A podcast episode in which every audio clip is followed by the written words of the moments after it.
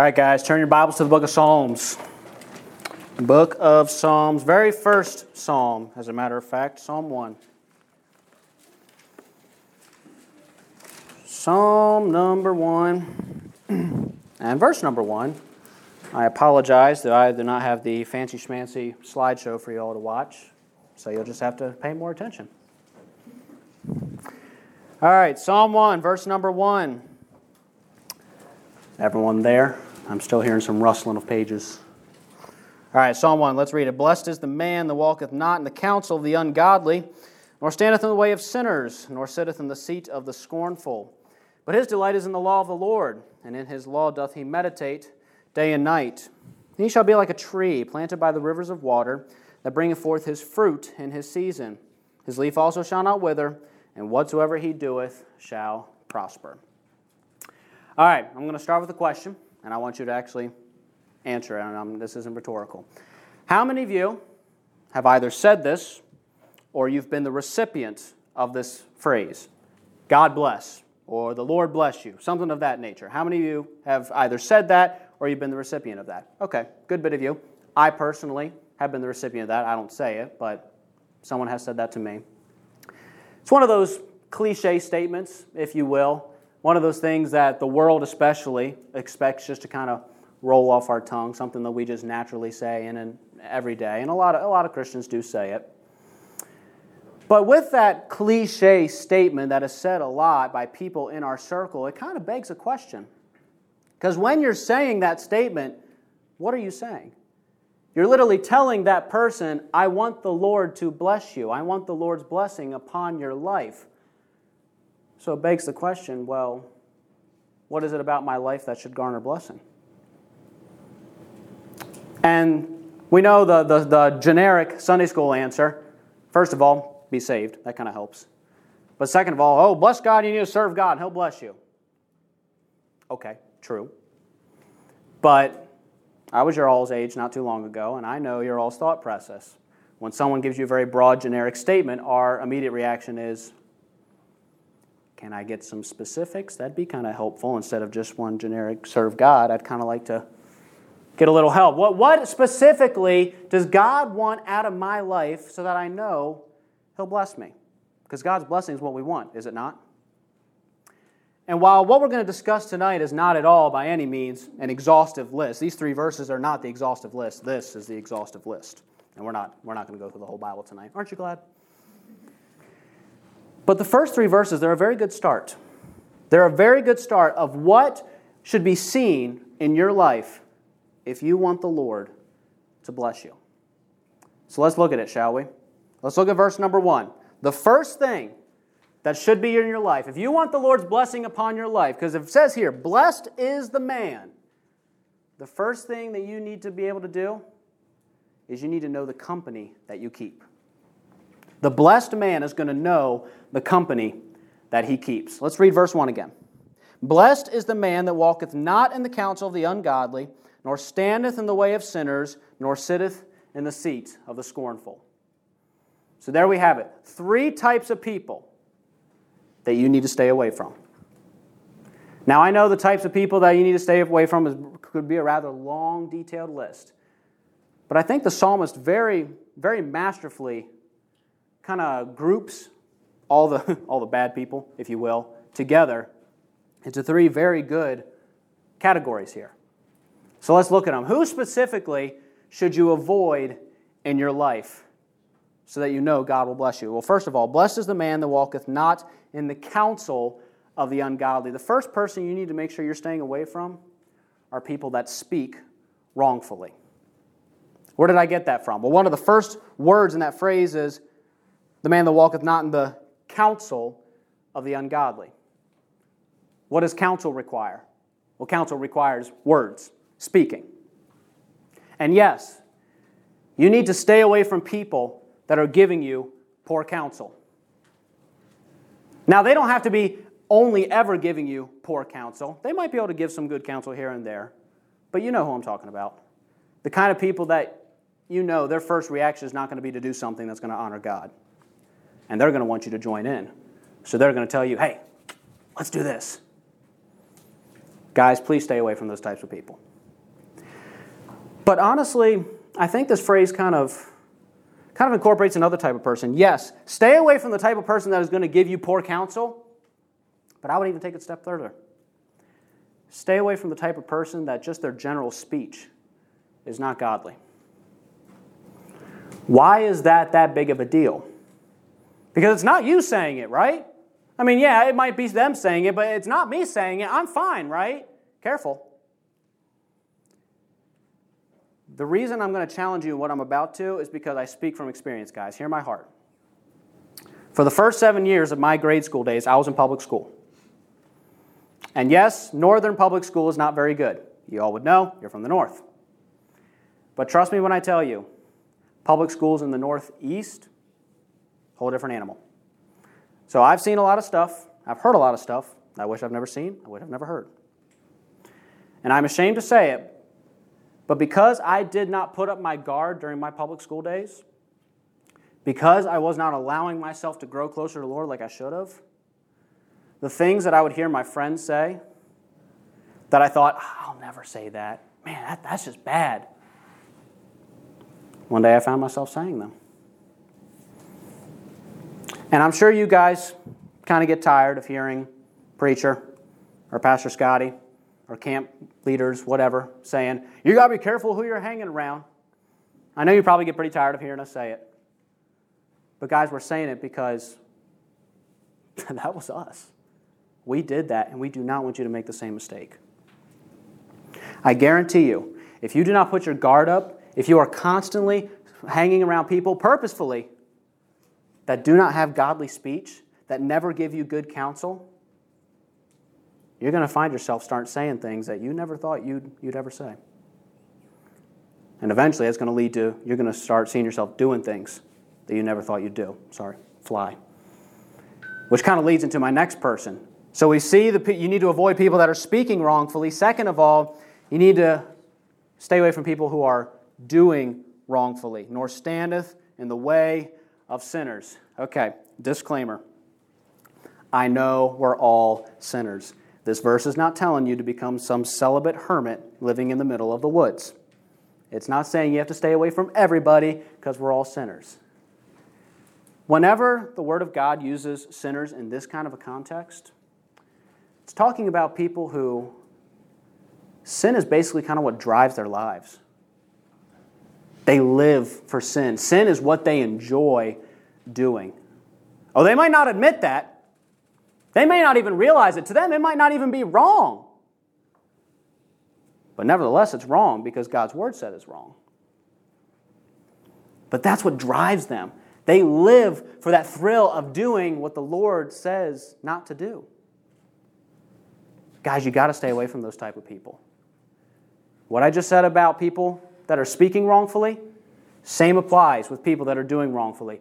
The more time you hang around them, the more you're going to find yourself doing the exact same thing. And I think it's interesting it's almost kind of a domino effect here. Because if you're listening to the poor counsel, what are you going to do? You're going to start doing the wrong things.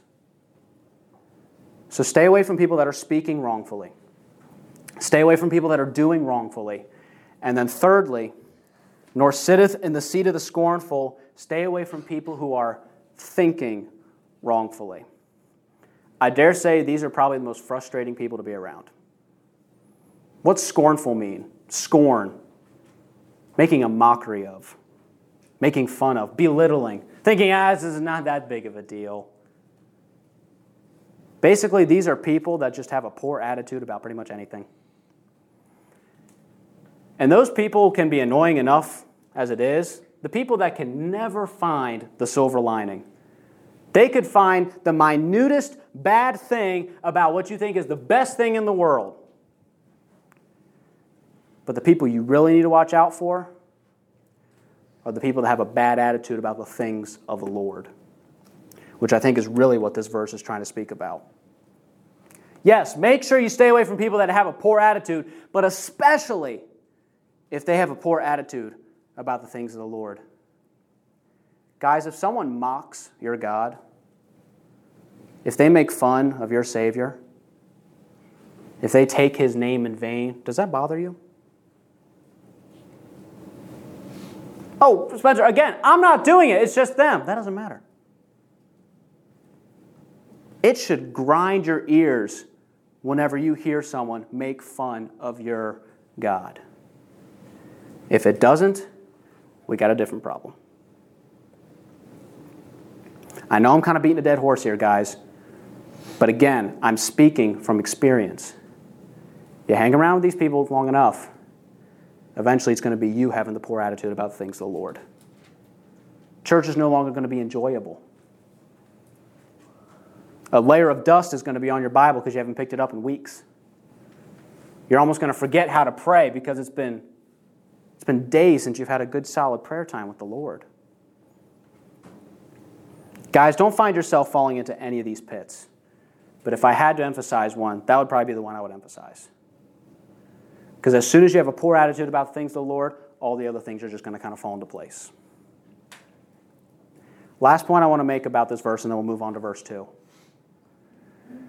I know we would like to think that this verse is speaking about the unsaved. And that really you could just wrap this whole verse up with Blessed is the man that avoids the unsaved. We'd like to think that. We'd like to think it's only the unsaved that speak wrongfully, that do wrongfully, that think wrongfully. But may I tell you, may I tell you that, that it speaks just as much about Christians as it does about the unsaved. Should that be the case? No. We should be different. But unfortunately, I personally can think of Christians that I know that fall into every single one of these categories. I'm sure you probably could too. Guys, be careful who you're hanging around. This might be the 50,000th time you've heard someone preach on that. But we're speaking from experience. We don't want you to make the same mistakes that we've made. So, what kind of a person is God going to bless? He's going to bless the person that knows the company he keeps. Point number two He knows the word that he heeds. He knows the company he keeps, and he knows the word that he heeds. Let's read verse 2. But his delight is in the law of the Lord, and in his law doth he meditate day and night. So, verse 1 the kind of people you need to stay away from, what you should not be spending your time with. Verse number 2 is kind of the opposite what you should be spending your time in. Guys, how much do you value this book? You do realize, second only to your salvation, this is the greatest gift you have, right? And really, it's only because of this that you have your salvation. It's because of this that we know about salvation. How much do you value this book? Is this the most important thing in your life? These are literally the words of God. I know we can't comprehend that until we get to heaven's shores, but just think about that. Yes, they might have been written by men, but they were literally breathed by God. When we say the Word of God is inspired, the word inspiration literally means God breathed. God literally gave the men these words. Do we treat it as such?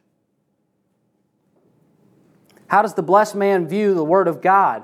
Well, first of all, the Word of God is his joy, but his delight is in the law of the Lord. He cannot wait to get into the Word of God. When he wakes up, his first thought is not, ugh, I don't want to be up. Ugh, I hope there's a cup of coffee waiting for me. No. His first thought is, God, thank you for another day. Can't wait to see what you got to teach me from your word today. He enjoys being in the Word of God. Do you enjoy being in the Word of God? Can any person that knows you ask, hey, how much does so and so love God's Word? And can the person there ask, saying, Oh, yeah, I know them, they love God's word? Or would they say, I hope they do? May they not be said of you. Not only is the word of God his joy, second of all, it's his focus. But his delight is in the law of the Lord, and in his law doth he meditate day and night. Now, the Bible's not saying you got to have your nose in the Bible 24 7. Not a bad idea, but that's not what it's saying. It should be your meditation, which means when you do get into His Word, you should be able to glean at least one thing that you're able to focus on throughout the day. I know I can say that I can always tell when I did not get around to reading my, reading my Bible in the morning because the rest of the day, it's a little off kilter. Have you gotten to the point where you don't even remember the last time you did your devotions? And day in and day out, it's just kind of another normal day because you're so out of habit of getting God's Word. What's your focus? When someone talks about a situation they're facing in life, or maybe all they have to do is just simply utter a word, is a scripture passage the first thing that comes to your mind? Or is it the latest song you heard on Spotify? Or a line from a movie you watched last night? Is the Word of God your joy? Is it your focus? It is for the blessed man. So, first of all, the blessed man knows the company he keeps. Second of all, he knows the word he heeds. And thirdly, tonight, he knows the source that he needs. Verse 3 says, And he shall be like a tree planted by the rivers of water that bringeth forth his fruit in his season. His leaf also shall not wither, and whatsoever he doeth shall prosper. I think it's a very, very interesting and very fitting illustration here. All right, let's take a step back to third grade science, or probably even earlier. What are the two things that a plant needs to grow? Water and sun. Very good. Wonderful. Water. A plant's not going to grow, at least not to its fullest extent, if it has water. Oh, sure, it can run on sunlight for a little while, but if it doesn't have water, it's going to wither. And what better source of water than a river? That's a lot of water. A lot of good fresh water for a plant. Guys, that tree, that is every single Christian. We are the tree. Some of us are saplings. Some of us haven't been saved for very long. Some of us were a little bigger trees. We've been saved for a good, lo- good little while. But either way, we are all trees. What do you think is the river? I'd say it's the Lord. The Lord is our source. The Lord is what's going to make sure that we grow in our lives. You know, a, a, real tree cannot dictate where it gets planted. And really, as far as where we are location wise, we don't dictate that either. That's up to God. He dictates, he dictates that. But as opposed to a tree, like a real natural tree, where his entire existence is based on outward circumstances, he can't do anything about it. We, we actually do have a say in how much we grow. We can choose to not be planted by the source. Oh, sure, we can live off of sunlight for a little while. We can play what's known as the church game. We can put on a nice face. We can wear the right clothes. We can be at church in every service. But if we're not near the water, eventually we're going to spiritually wither. I pray that does not describe any of you tonight. But only you and God know. I don't know if you're withering. I pray you have not withered completely. I pray that you're not just putting on a face. But, guys, either way, don't think that you're anywhere beyond God's reach. If you are sitting here, his child, no matter how far down the spiritual withering you think you've gone, he is standing there with open arms, ready to accept you again. He wants you to plant yourself back next to him and receive the source of his strength.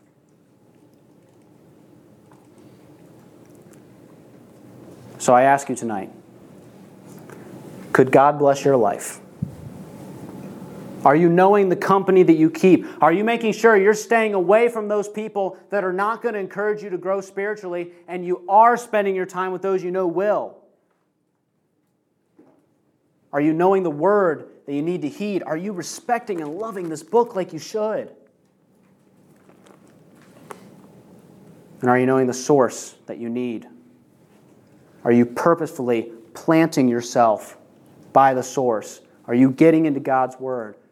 Are you having a steady prayer life? Are you joyfully and willingly serving the Lord and getting into ministry? I don't, even, I don't know how many of you have seen the movie God's Not Dead, but probably my favorite line in that entire trilogy, really, was when the college student who was going to defend the faith in his classroom was just distraught. And he was sitting in the church, and the pastor kind of gave him a pep talk. And the pastor told him one of the greatest things I've ever heard regarding the spiritual life.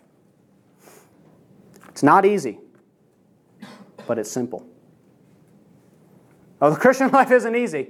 Satan and the world make sure of that. You can turn on the news and see the Christian life's not easy. But it's simple. How do I know that? Guys, it's all spilled out right here. This is your instruction manual for life. Are you following it?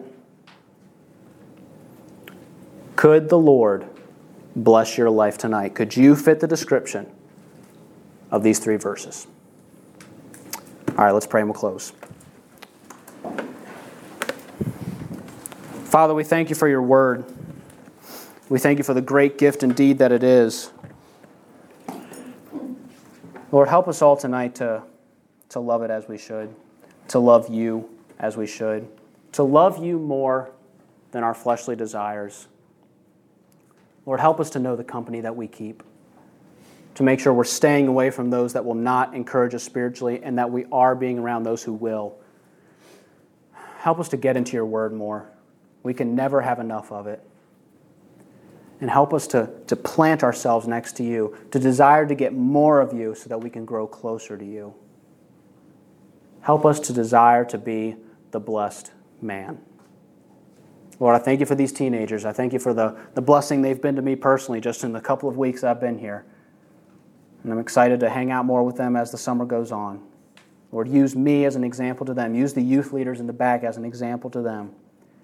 May this youth group have a desire, have a drive to, as you said in your word, turn the world upside down to make such a difference for you that it cannot be missed.